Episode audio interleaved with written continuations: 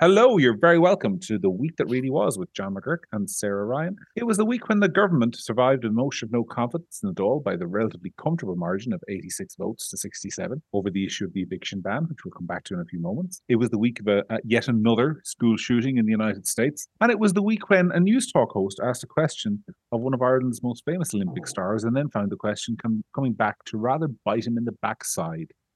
We're going to discuss all of that. We're going to be joined in a moment or two by Karl Deeter, a financial analyst, newspaper columnist, somebody who a lot of people will be familiar with if they ever watch TV shows, and they'll have seen him popping up on the regular to provide some common sense, which he's going to do for us in a few moments. But before all that, Sarah, how are you? I'm good. Very good. Can't complain. It was an interesting week for people like us. Like I said to you earlier on, I think the worm is starting to turn on a number of issues, so I'm pretty pleased. Yeah, and we'll start by talking about what happened with Katie Harrington, because I think that's fairly indicative. I think back to a couple of years ago, and I wrote about this week, to John Connors, who people may remember as an actor who happens to be a traveller, who shot to fame in Love Hate, I think it was. And he was everywhere. And then he expressed some views about Peter Tatchell's involvement with Roderick Borman, or the connection between the two men, which is fairly tenuous. And what he said was fairly fruity. But nonetheless, he was challenged on it, and he ended up having to do a groveling apology, and he basically hasn't been heard from since, even though anecdotally at the time, I remember a lot of people seemed to agree with him. This week with Katie Harrington was different. She basically pushed back on the host, said, you're trying to set me up. There was an attempt in the media to create a scandal for a few hours, few days. And then all of a sudden it ended this week with the host, Shane Hannon, having to apologize for his own rather fruity tweets of years gone past. So there really has been a change, I think, in how these scandals happen and the public's willingness to fight back on them. Yeah, absolutely. It was, well, first of all, he was quite young when he wrote his tweet, so it was all a bit kind of silly, but you live by the gun, you die by the gun, as they say. I think that I thought she was great. Like, when he started to push it, she just wasn't having any of it. And she just kept pushing back and kept pushing back. And he was trying to, kind of still get the conversation going. And, I'm a journalist and I'm also asking questions, whatever. And she was just not having any of it. And I thought it was great. And I think ultimately what it boils down to is that people, and you could really see it really fast on Twitter and just anecdotally kind of talking to people, that people just weren't interested in a cancellation of Katie Harrington. They weren't interested in the cancellation over a tweet that she liked or retweeted however long ago about an issue that was particularly gruesome and she felt a certain way about. They're just not biting it anymore. And I think that's good. I think that's really good. I do too. And I think one of the things that was interesting was that what happens sometimes in these media drive-bys is like, oh, you sent this tweet, it was terrible. The tweet that she liked or retweeted or whatever it was she did wasn't particularly egregious. It was from Eva Vlardingbroek, who's a Dutch journalist who's fairly regular on GB News, basically saying that this young girl who had been gruesomely murdered, I won't go into the details, but gruesomely murdered, had been killed by somebody who wasn't even supposed to be in France, and it was according to the journalist who sent the tweet, the 12th such murder last year. And Katie Harrington, not just a young girl, a 12-year-old. Yeah. A child. It was the 12th such murder in France last year. And Katie Harrington basically said this isn't good enough, and expressed what could be seen to be a view that was sceptical on immigration, a view which I think is held. I mean, polls in Ireland show 60% of people want some limit on immigration, right? So it's not exactly the idea that there's scepticism of immigration isn't some kind of fringe outside the numbers view. But I want to bring in Karl. I know, Karl, you're mainly here to talk about housing, but I'm sure you have views on this as well. It seems to me that there's always this attempt in Ireland to create, I wrote about this week, and I said it's like the Test Act in the penal laws, where you had to take a vow of fealty to the Anglican Church to hold public office. In Ireland, there seems to be, with if you're any kind of celebrity or not somebody who talks professionally about politics like the three of us, you have to take this kind of vow of liberalism on every issue. Otherwise, there will be an attempt to shut you up. Yeah, I mean, I kind of see it as being mandatory allegiance to the Church of Wokeology. And really what you saw this week was the standard doctrine in action. So, you know, the wokeism is the religion, the journalists are the high priests, and they found someone who may have had an alleged violation. So when that happens, there's kind of a, I don't know, maybe like a 10-point plan. There might not be 10 points in what I'm about to say, but just to say it, it broadly goes like this. You locate or create some kind of narrative violation. In this case, any comment around immigration that is anything other than a fawning love and promotion of it. Then you point after you isolate the person, you try to swarm on them and recruit all your friends to do the same. You reject everything that they might say for justification of their thinking and tell them they have to transform their entire persona. After that, you'll typically press for surrender, say that you need to apologize. You'll then appeal to some authority. You'll see politicians coming out saying, oh, how can you sponsor this person? Oh, women's boxing, you should be ashamed of yourself. You have some kind of, you know, internet show trial, and then you do a victory parade and move on to the next person. I think that's more like 8 steps, but that's the broad etymology of how the Church of Wokeology deals with the kind of apostate members who don't give them complete fawning allegiance. That sounds fairly accurate. Yeah, it's true. I mean, yeah. Although it also reminded me kind of but you see, the person who they're rounding on has to be the wounded gazelle slightly on the Serengeti. And that what happened was, it reminded me today, and we saw Timmy Dooley writing tweets and then backtracking on them later in an interview, that it reminded me of a snake who started to eat something that then realizes that the animal they're eating is too big and then has a horrible panicked moment where it realizes that it might choke to death and starts trying to gag the whole thing back up. That's what it reminded me of, because they underestimated how popular Kelly Harrington is, and that the public and the mood is just not for this type of person being cancelled. And that was where it started. It was wonderful to watch, really, because it's like, yeah, okay, there's loads of people who are cancelable, and exactly the way it plays out is exactly as you said, Karl. But this one was just a bit big to swallow, and it failed, and it was great. I think the Timmy Dooley. Sorry, go ahead, Karl. I was just going to say, yeah, I don't know. What's Timmy Dooley? Is he? He's a Fianna Fáil senator. Oh, actually, you know what that is? Sorry, I do know who he is. He was the one who I saw saying, "How is he the one who said at Spar, how can you sponsor?" Or something. Yes. Yes. Yeah, I didn't reply to that, but I remember looking at that and thinking how low and how badly opportunistic to take an Irish hero who put something on the internet and started to attack her livelihood when she's a woman in a very precarious industry where you literally have to fight for everything. She rose to the top towards the end of what would typically be a boxer's career in the first place, and the best you can do is to tear her down. I mean, this is the thing about what I would describe as the religion of wokeology, is it actually has no moral compass. It's completely devoid, apart from the lack of common sense, but you have to take your moral compass and throw it out the window and say that me giving this kind of virtue signaling is more important than the flesh and blood woman who, let's face it, when you look back at that interview, it was just kind of, a minute or two of an interviewer pressing someone on something. And they were like, look, I'm not really comfortable with where you're going for this. We're here to promote something. What are you talking about?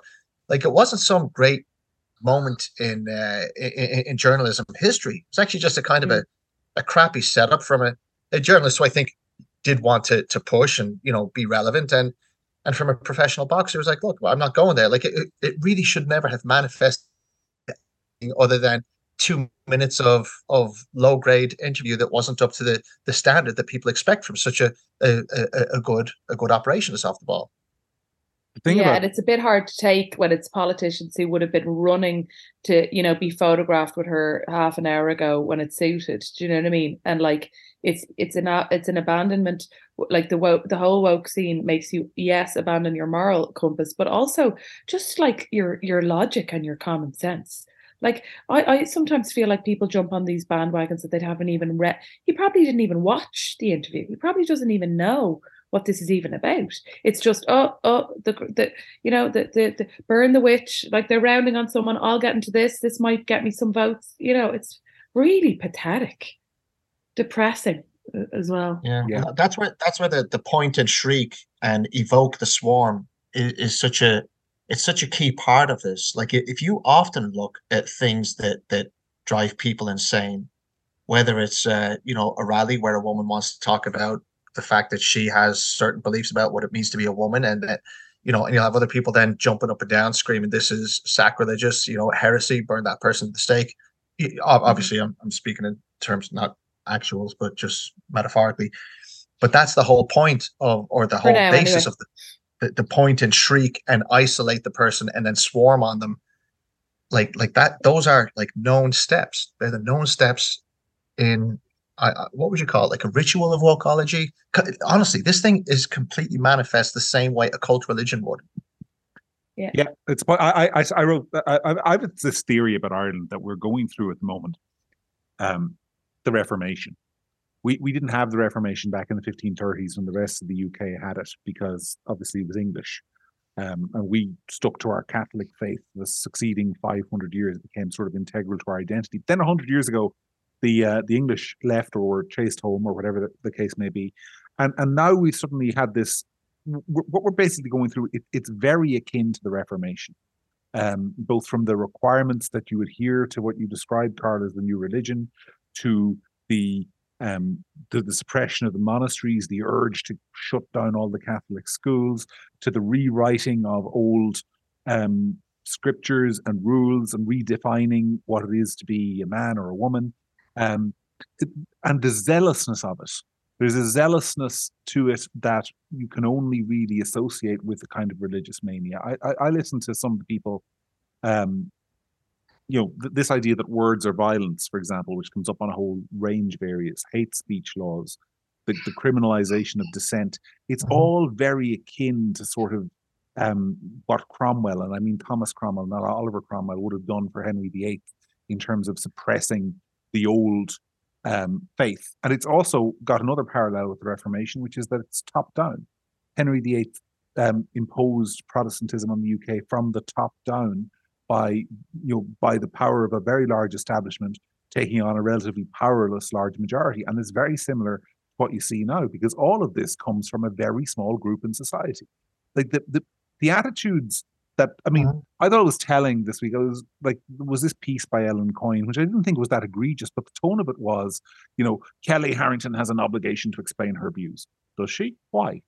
Why does she have an obligation to explain her views? She's not a politician. She's not a social commentator. She's a boxer.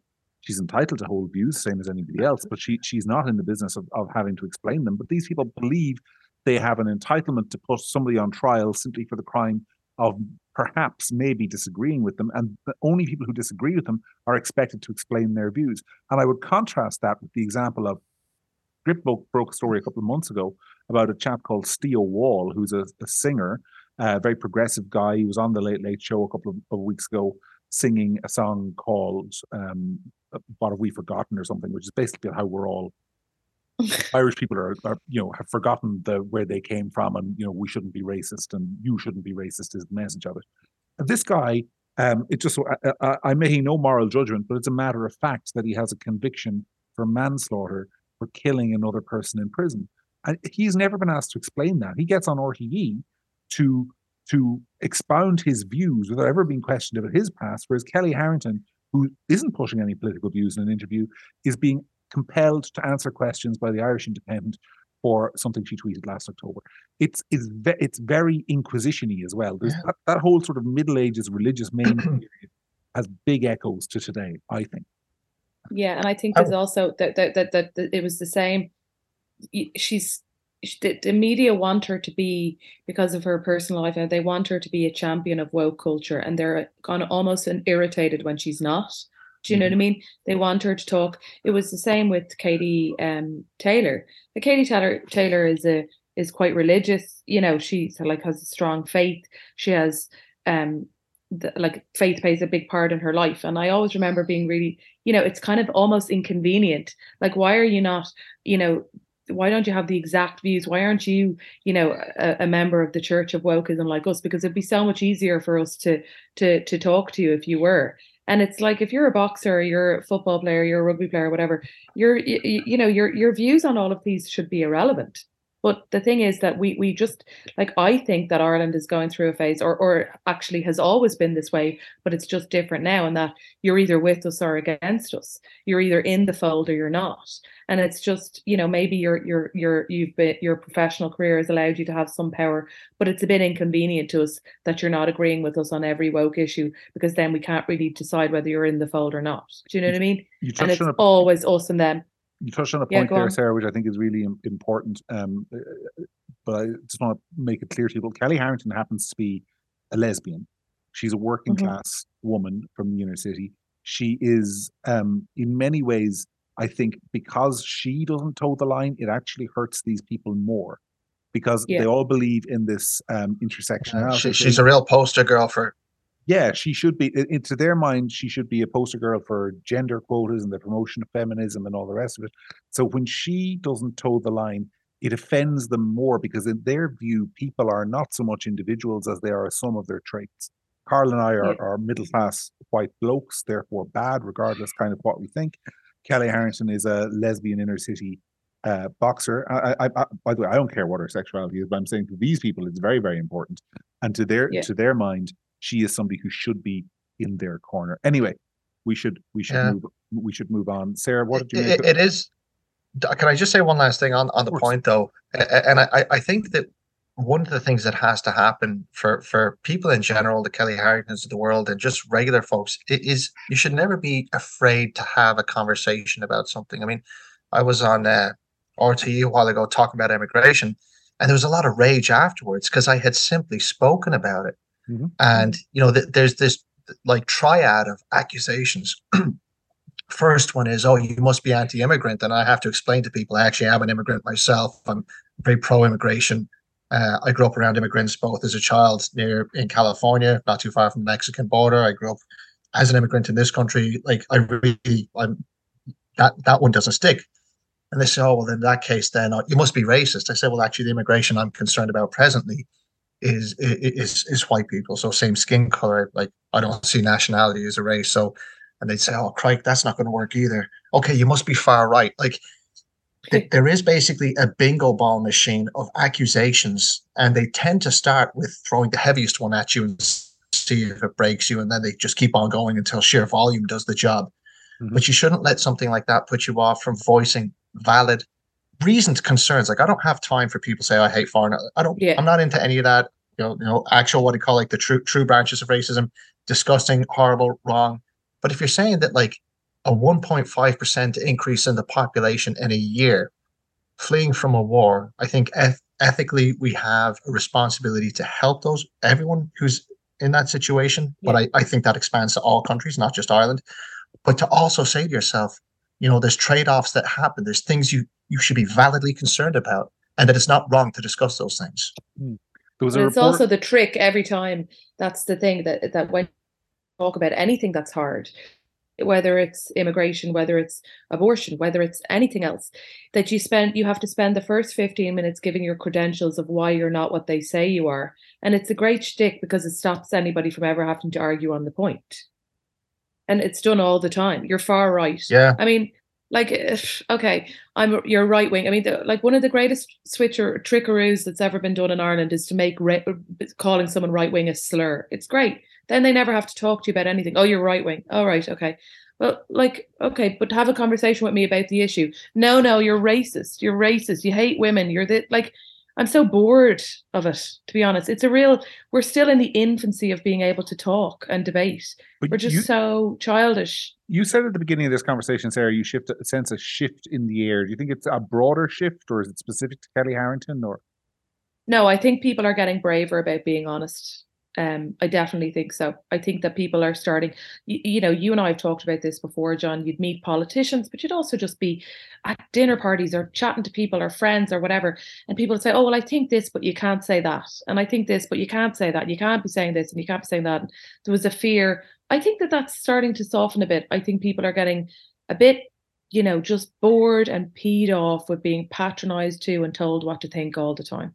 Mm. And I think we're starting to see, I'm not saying that the whole world is changing overnight, but I just think that the grip that the woke and the woke karate of Ireland and the media had on people's, you know, ability to talk out loud is loosening. Definitely. Yeah, I think so too, for what it's worth. Anyway, we said we would talk about other things as well, so we will. I want to transition from Kelly Harrington to housing via the mechanism that makes housing relevant this week, which is the vote in the Dáil. The government won it by 86 votes to 67, a very comfortable margin in the end. Sarah, what was your take on all of that? For me, I ask you a question and I give you my view, but I think my view is something I want you to respond to, which is, for me, the whole charade of a no confidence vote was just that. It was a charade. Nobody wants an election. That's why I have all the independents who don't have confidence in the government vote confidence in the government anyway. Sinn Féin don't want an election because they don't have the candidates in place yet. The other parties don't have the money to fight one right now. And Labour, who called the motion of no confidence, wouldn't have called it if they thought it would pass, because they're probably going to lose half their seats if there is one.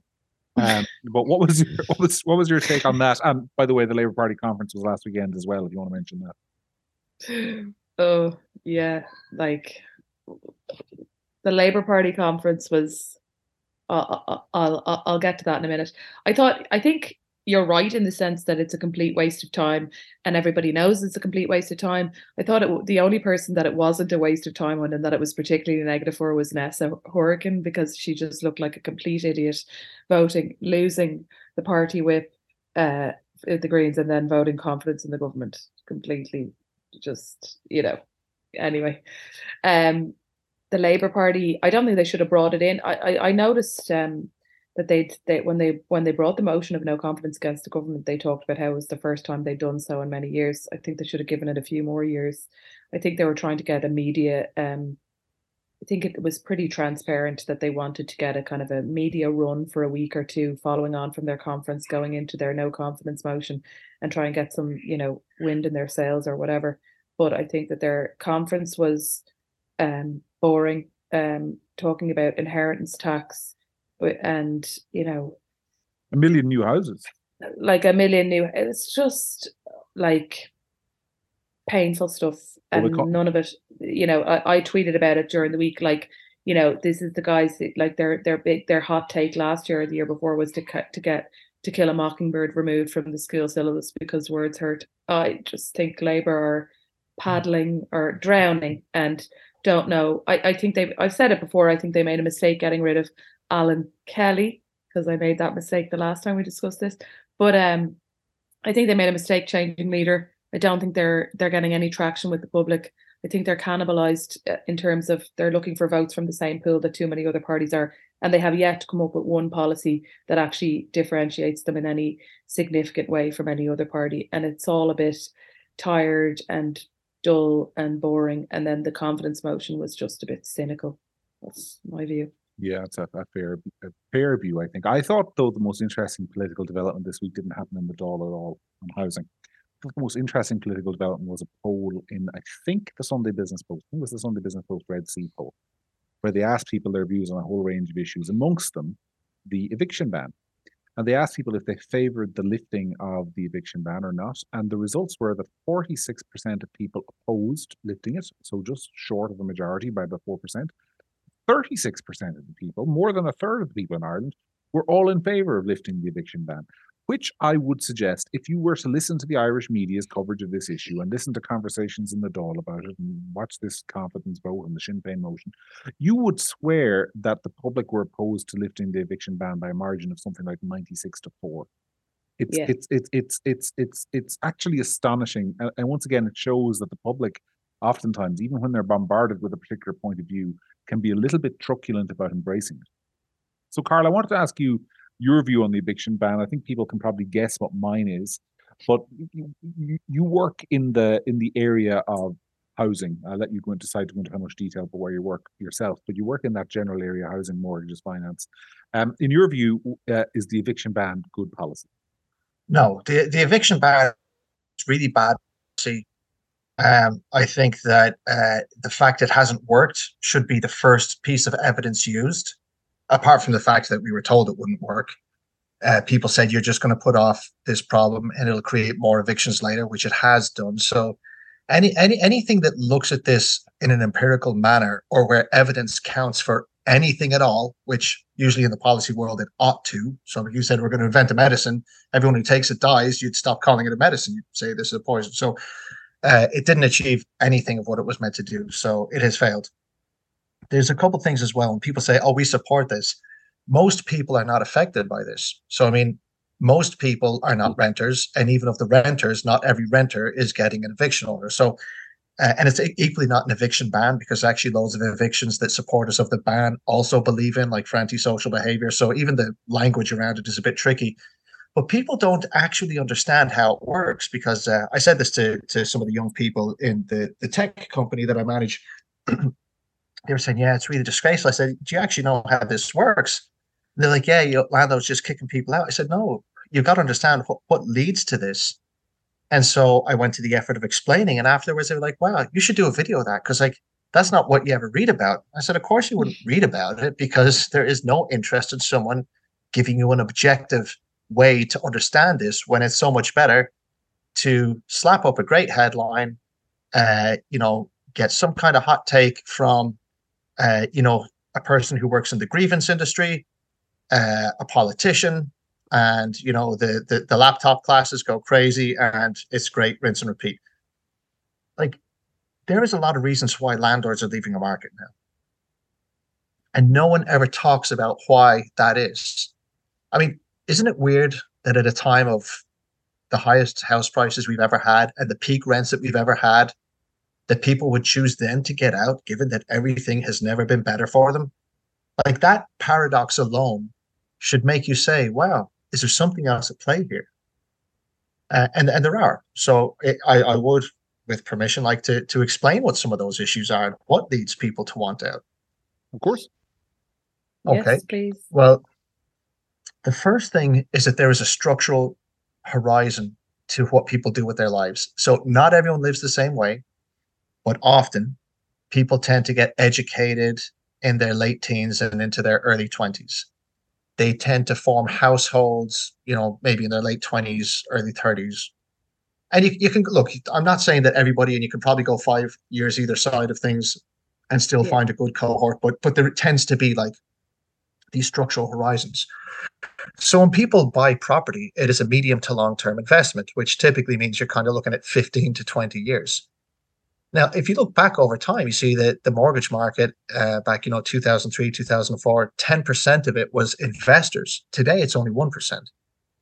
So the people who got in 20 years ago, they are naturally at a point where they need to get out. A lot of these people have weathered some deep, deep storms of falling rents, of rates that rose, of being a landlord during the years when the IMF was here, of having had to stay there during a crash because they couldn't get out. And that's something where they're saying, wow, I'm fed up with this and I want out. You should never have a policy that forces people to stay at a table. Like, I'm all in favor of people, if you take a risk and you lose, that's your loss. Like, I really do believe that. And if you gamble, your problem, your loss. And equally, if you win, then fine. But you should never force someone to have to stay in a trade they don't want to be in. So that's the first thing, is that it would be natural to see landlords who bought back at that time exiting. It's just, it's like a conveyor belt. It starts at one point, they get off the conveyor belt at another. The other most destructive thing we brought in, which is really not talked about enough, is the rent controls of 2016 were so dysfunctional. When Simon Coveney brought these in, he connected these rent controls to the house, which is a really weird way of doing it. And I, for instance, know, as someone who, by the way, disclosure, I am a landlord, I work in property, all the usual stuff, but that's actually why I get asked about this stuff, is because of my lived experience. You could be giving rent that was really good to somebody who you'd see as a kind of preferential tenant, older women who are on their own, things like that, like, their 70s. But now, if someone else bought the property, they had to give them that rent too. And that meant that it actually set a price on a property that could be well below the market. And by connecting it to the house, it meant that you could never, there was never a way to get what you would call rectification. Because by tying it to the house, even if that tenant left, the next tenant who came in got it at the same price as the previous tenant. So they intentionally removed a remedy for rectifying the problem. So it'd be like saying to someone, look, your wage for a job gets set in 2003, and no matter what happens, you know, it can never catch up. You know, like if housing was run by unions, this never would have happened, because they would have spotted the inherent unfairness of it to begin with. You know, they would have said, look, that's a real weird way of doing it, because now you've got a situation where you can have two houses next door. One person is goes to rent it today, and it costs $2,500, and someone goes to rent the one that just recently became vacant next door that had previously been rented, and it's almost an identical house, and that one might cost $1,500 because that one has a rent control in place. And when you're looking at that, when you're looking at the double taxation of the fact that you weren't able to offset property tax, if you look at an environment of rising rates and when you may have gotten back into positive equity, most houses are at this stage, so you might be able to actually, you know, sell a property, pay tax bill if you have it, and maybe lower your own taxes.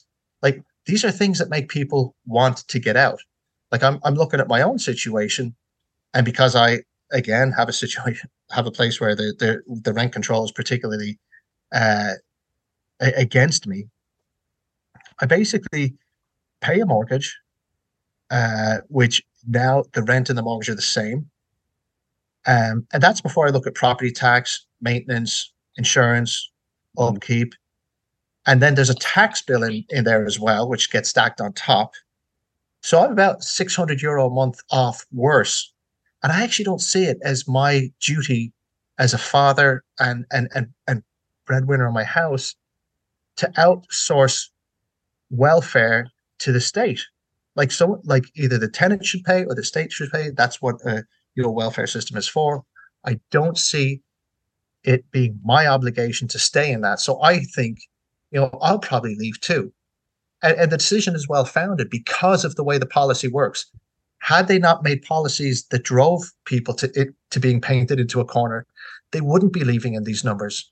But it was driven there by a certain type of very vocal ideology that would jump up and down and clap at these minor victories that had big ramifications further on. But as long as you won on day one and you were seen to be thinking or doing the right thing, that actually mattered more than the empirical and real results that came about as a result of it. Rent pressure zones were the most destructive thing ever imposed on this country. It was bad policy, badly thought out. The way it was executed was wrong. The way it's being maintained is wrong. But now we're at a point where it's too late. So they're saying, oh, look, on one hand, let's set somebody on fire, and in the other, let's spray them with a fire extinguisher. You know, we have this terrible situation, but now we're going to make these things to try and make you stay, to woo them back into the market.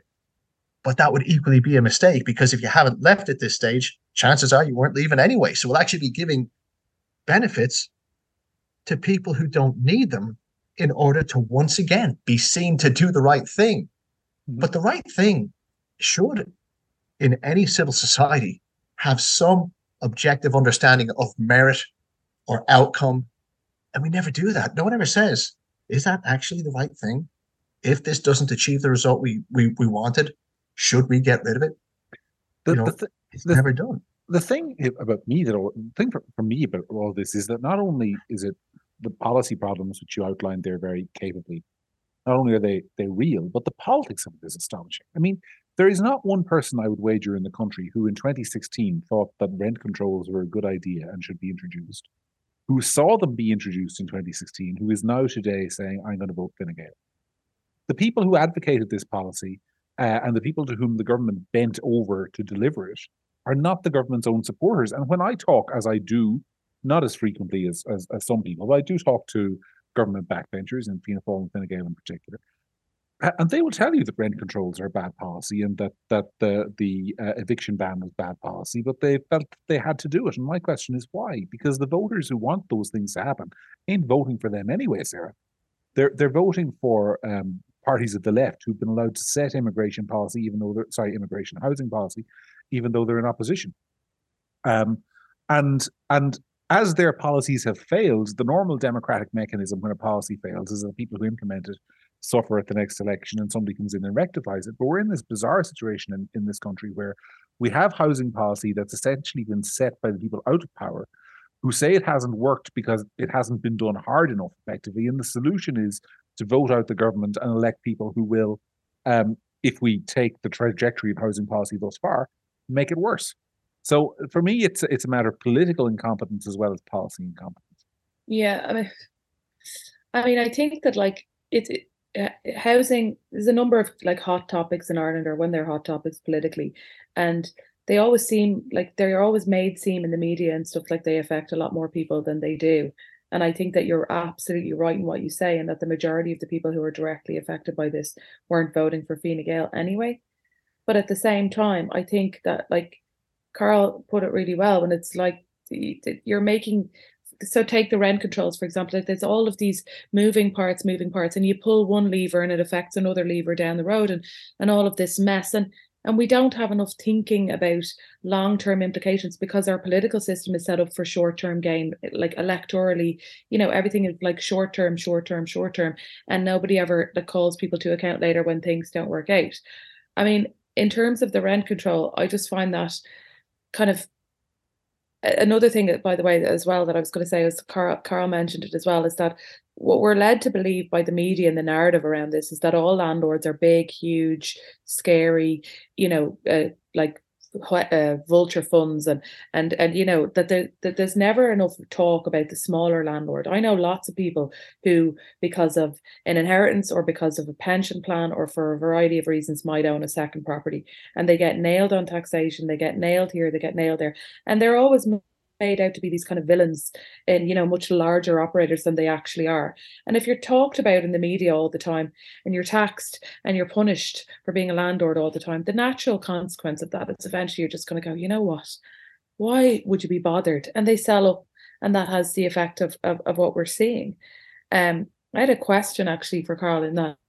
Is it the case then, like, if rent controls and some of these things were just lifted, just there's a new government tomorrow and they just abolish all of these things, then on an individual basis, landlords, is the fear that landlords then just immediately increase the rent on the property that was 1,500 a month up until now? Like, well, what would be the first? What I suppose my question is, like, you're a person who lives this, who understands this. You're not politically motivated. So if you were in charge tomorrow, what's the first thing you would do? Like, just as a matter of interest, it's not a, you know, I'm just curious, like, what's the fastest thing to some kind of solution here? Yeah. So I think that if you were to say tomorrow, all bets are off, that you would, that would probably be like for the kind of the profound libertarians say, yeah, let that do it. It'll all sort itself out. And the truth is in time it would, but the initial shock would be pretty rough and probably hit a lot of people in a very brutal way. I think that you've got to give people, like, you've got people making 50% below market rates. Like they don't even have a way to get to like 80% because they're tied in to, you know, oh, it was a maximum of 4% and the rest of the rents were going up by, you know, 20%. And then, and now it's like kind of 2%. And also when you've got like rampant inflation. So it's become really impossible to even get a fair deal. And I think most people in life want to have a fair, you know, squeeze of the orange, or what, I don't even know what the expression is, but they want to have like a fair shot, and that's not happening. So you have to have something that allows people to regain some of the lost ground. But equally, if you wanted to look at doing something that would ramp up the availability of housing, the availability of housing being the number one thing that could make a difference, you would have to say we need some way to speed up the capacity to deliver housing. And that's, I was talking to somebody the other day and I said, you know, instead of having a right to housing, why don't we have a right to build?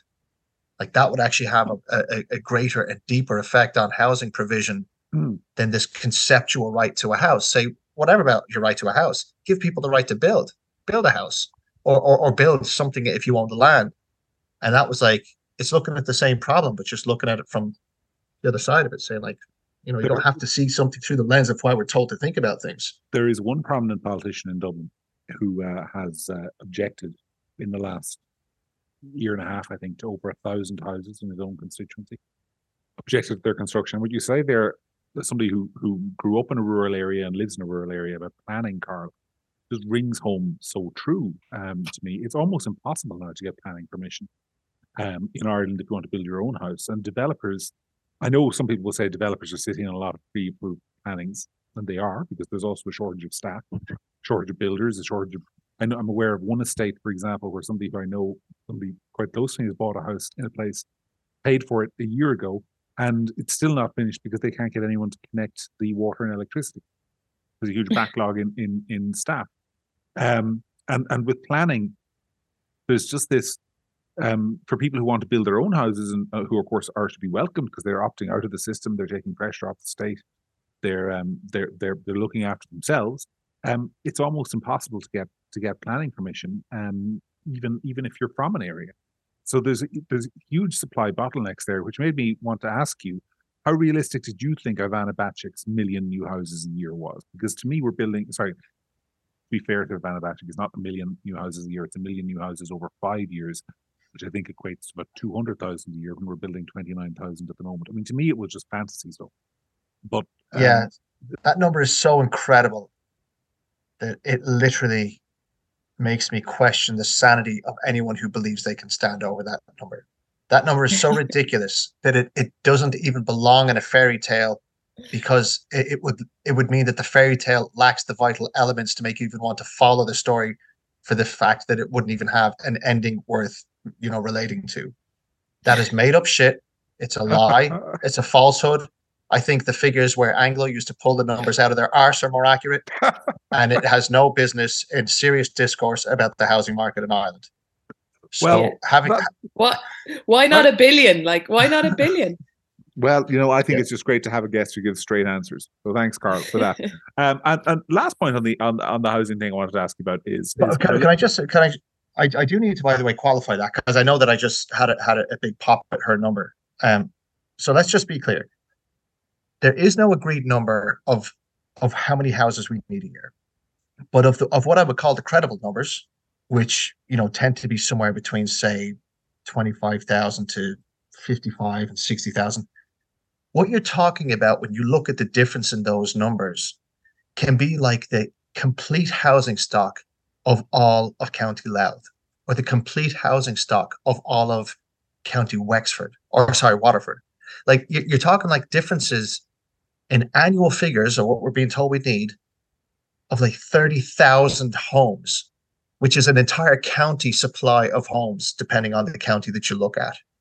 So this idea that we even know what we need is completely shambolic.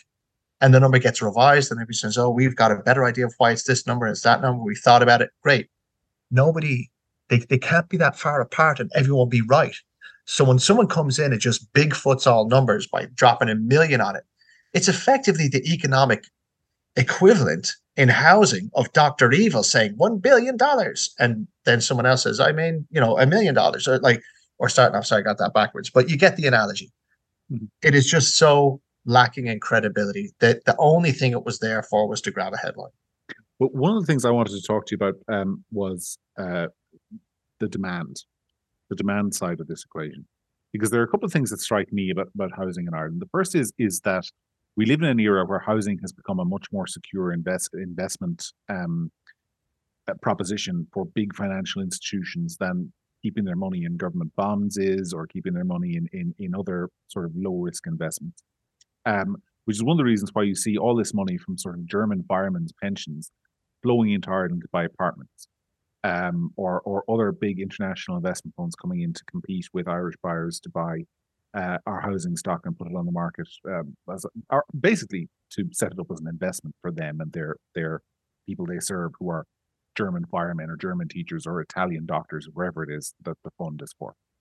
And those people, because pension funds tend to operate in cash and large amounts of it, they are not constrained in what they can spend. Whereas an Irish person, if Sarah or I or you, Karl, want to buy a house, the central bank has put a limit on the amount we can borrow. So Irish buyers are immediately at a competitive disadvantage in the housing market because of the central bank's borrowing rules and the fact that we live in a single market where investment funds can buy up Irish housing stock. That's the first issue. And the second thing is, this business of housing is an investment in and of itself. There's something driving that, because it's a relatively new development over the last 20, 30 years. in the 1980s, 1970s, you didn't have big financial funds pouring all their money into housing. And I read a really interesting piece last week by just some random guy with a blog who was suggesting that basically the floating value of money and low interest rates has encouraged this dramatic inflation of house pricing and the flow of money into housing as an investment. And then finally, you have the immigration issue, which is the thing that you can't talk about in relation to Irish housing, which is, doesn't matter how many houses you build, if you keep bringing in new people to live in those houses, you're basically trying to run up a hill of water, which is that you never get to the top because the demand will keep expanding to fit the supply. So I'm just wondering, is there anything that could be done on the demand side? Are there any restrictions that could be put in place, for example, on international funds coming in and buying up Irish housing? Is there a place for discussion on controls and immigration to get the housing market back under control? Is there anything to be done on the demand side? Well, there was a growing movement to say that we shouldn't have the ability for, you know, funds or companies or anyone else to come in and say buy like a whole housing estate of houses, and that really kicked off, I think, year before last with a housing estate in Maynooth where someone came in and bought them all. It was seen as a really terrible thing. But I would remind people that renters need homes too, and renters are real people and they're flesh and blood just like everybody else. So the financialization of housing, you know, in a way, it's always been with us. So, I mean, like, but it wasn't always done in the way it's being done today. So if you look at places that would have, say, quite successful social housing models, there's a thing called the Vienna model, which is based on Vienna. And they started doing this stuff back in the late 1800s, and they charged, it's a kind of social affordable housing, but they charged you really market appropriate rents, and they were able to reinvest. We don't do that in Ireland. Your average rent in, say, a council house at the moment is, you know, in Dublin is around €60 a week. The way that the rents are calculated is really like you could, in theory, be earning $100,000 a year and paying about 450, or so a month in rent because of the way that Dublin City Council will calculate your rent. Like we have managed to turn social housing into a windfall so that once you get it, you have it for life and you never ask to move on. And at the moment, we've got 10,000 or more free rooms in council homes and state-owned homes, which is like having empty hospital beds during a pandemic and saying, oh, that's okay. I don't believe it is. We're all part of this country. We all have a stake in it. But you can't ask people to move house. And because the rent is based on the individual, not on the property, it actually means that you quite often end up with one person living in a 3-bed house, you know, even 4-bed house. In one instance, I think even a 5-bed house I saw when I was looking through the statistics on it. Now, the central banks created the zero interest rate policies that drove markets mad over the last kind of 10 years and created this great reflation where the laws of finance were all thrown into the air because you never really had a time in history where bonds rose in value, stocks rose in value, real estate rose in value. You know, everything rose in value from, you know, a house in a rural area to some shit coin that just got launched on the crypto exchange based on the fact that it's named after a rapper. Who knows? So central banks both created this problem and then wrote out rules on the other side to tell regular people, because the zero interest rate policy really helps the big money, and things like quantitative easing, you know, even Bank of England accepted that actually made rich people richer, which I don't have any problem with anyone getting rich. But I don't like policies that are directed towards taking certain groups and ensuring that they have higher success. That's the whole kind of fairness bit that I think needs to be looked at. And then at the same time, they're saying, well, we won't let someone, you know, borrow too much, when in fact, you know, despite the fact that we say people borrowed too much during the financial crisis, the vast majority of people kept their homes. The vast majority of people are in equity today. Because it's not like when you buy a house, you're just going to say, oh, you know, I'm going to go live in a cardboard box now. Like, you'd only do that if you had to. Most people, they found other ways, ran out a load of policies to stop people from getting kicked out. But home ownership is one of the key routes to getting wealth. And when you start to lock generations out of it in favor of supporting generations who, say, the German fund are really there usually to say to support pensioners who are at the other end of their life, who already hold a lot of the assets, you get this kind of intergenerational inequality, and it's a real tough pill for young people to swallow, because it should be. It's really, really wrong. I believe as a parent that I want my kids to have a better life than I had, and I think that the assumed continuance of that trend is starting to falter, and I find that a really, really worrying thing. And then you've got the official organizations such as central banks who create an environment that on one hand drives asset prices mad, but on another stops regular people from participating the way a billionaire could. Mm-hmm. And, creating different rules, creating situations that give you this clear view of how tilted the table has become.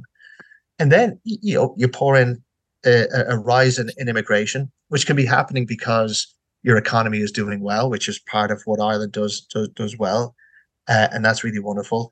And we're trying to help as many people as we can who are fleeing from what I consider to be a very illegitimate war, a terrible situation.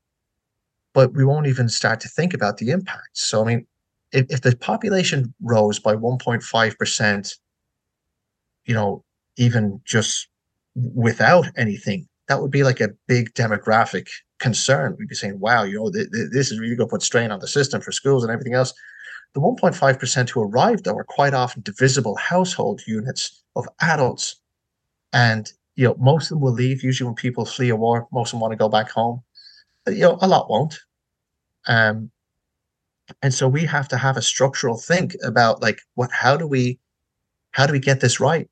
Because if you want to do, even if you'd say all immigration is good to the point of no return, I don't think anyone truly believes that. But if you did, you'd still say, well, if that is the case, we don't want people to come here and be terrible situations. So how do we start to accommodate for all of those concerns, knowing that we also have a lot of people who need a house, knowing that we also have, very high numbers of homelessness, really high rents, problems with delivery, problems with, labor market constraints, mm-hmm. material constraints. It's kind of an impossible soup, so I want to be an optimist, but it's not easy. No, it's not. Sarah, before we wrap up, I think you wanted to ask about tracker mortgages, or did you just want to do the joke but not knowing what one is? No, I know very, very well now what a tracker mortgage is, unfortunately. Karl, if one had a tracker mortgage, would you advise one to get out of it? Yeah, so the thing is, at the moment, the kind of the window for jumping off trackers has passed, and to be honest with you, kind of passed. And towards September of last year ish was the time to hit the final boat left. There's a couple things. If you've got a tracker, your mortgage predates 2008, and so you're at least probably 15 years into a repayment situation, hopefully, unless the person who's asking me a question is on interest only. So you should have some good equity built up. You should be able to afford it. If you took your mortgage out in, say, 2007, 2008, you were paying on a higher amount, the same rate that you're paying today. And also, after 15 years, people typically have much higher wages than they did, 15 years ago. So your wealth should be improved, your equity should be improved, your capacity to repay it should be improved. And you're after coming off a decade of damn near zero rates. So I think a lot of people, when they're like, oh my God, my rate's going up, yeah, it can be frustrating. Personally, I and properties that I have I have a tracker. I'm just going to ride out the rates, and that's a choice that I made. But it also means that if I do find a way to make some extra money, that I can also pay down those mortgages quicker. Yeah. There's people that say, "Oh, well, I was so wise last year. I got this 1.95% mortgage." But equally, we could see contraction in the market soon enough. There's a lot of problems in European economies. They could start marching down again, and I don't necessarily know that they'll go to zero, but they could get back into the zone of being pretty affordable. And then people who got through a year or two of, or 3 years of, say, a good fixed rate, and when they come off, the rates available to them might not be so good, but your tracker might be below it at that point. And so, it's this unknown trade-off. And that's the thing is, when you give them the tracker, it is gone forever. Whereas if you ride it out, yeah, you might not have it great, but it is kind of a pro-cyclical type rate. So when it rises, you should, in theory, be doing better. And when it falls, it's usually because the economy is trash, and so your mortgage payment goes down. So I am actually a fan of variable rates, you know, where they have this fixed margin guarantee. It's just, it's not nice when they're going up, but you didn't hear anyone getting concerned when they were dropping all the way down to, you know, 1% either. So yeah. It's and of course, if you jump off your tracker now, you're presumably locking yourself into they probably offer you a fixed rate thing for 4 or 5 years, and you're locking yourself into a higher rate anyway. Yeah. Yeah. So anyway, look, we have talked a lot. We've covered a lot of ground. Karl, thank you very much for being on the show with us this week. It was a really interesting conversation. We're delighted to have you. Thanks, we will be back, Sarah and I, next week with, I think, another guest, but we'll confirm that when you tune in next week for the week that really was. Thanks very much, everybody. Bye-bye.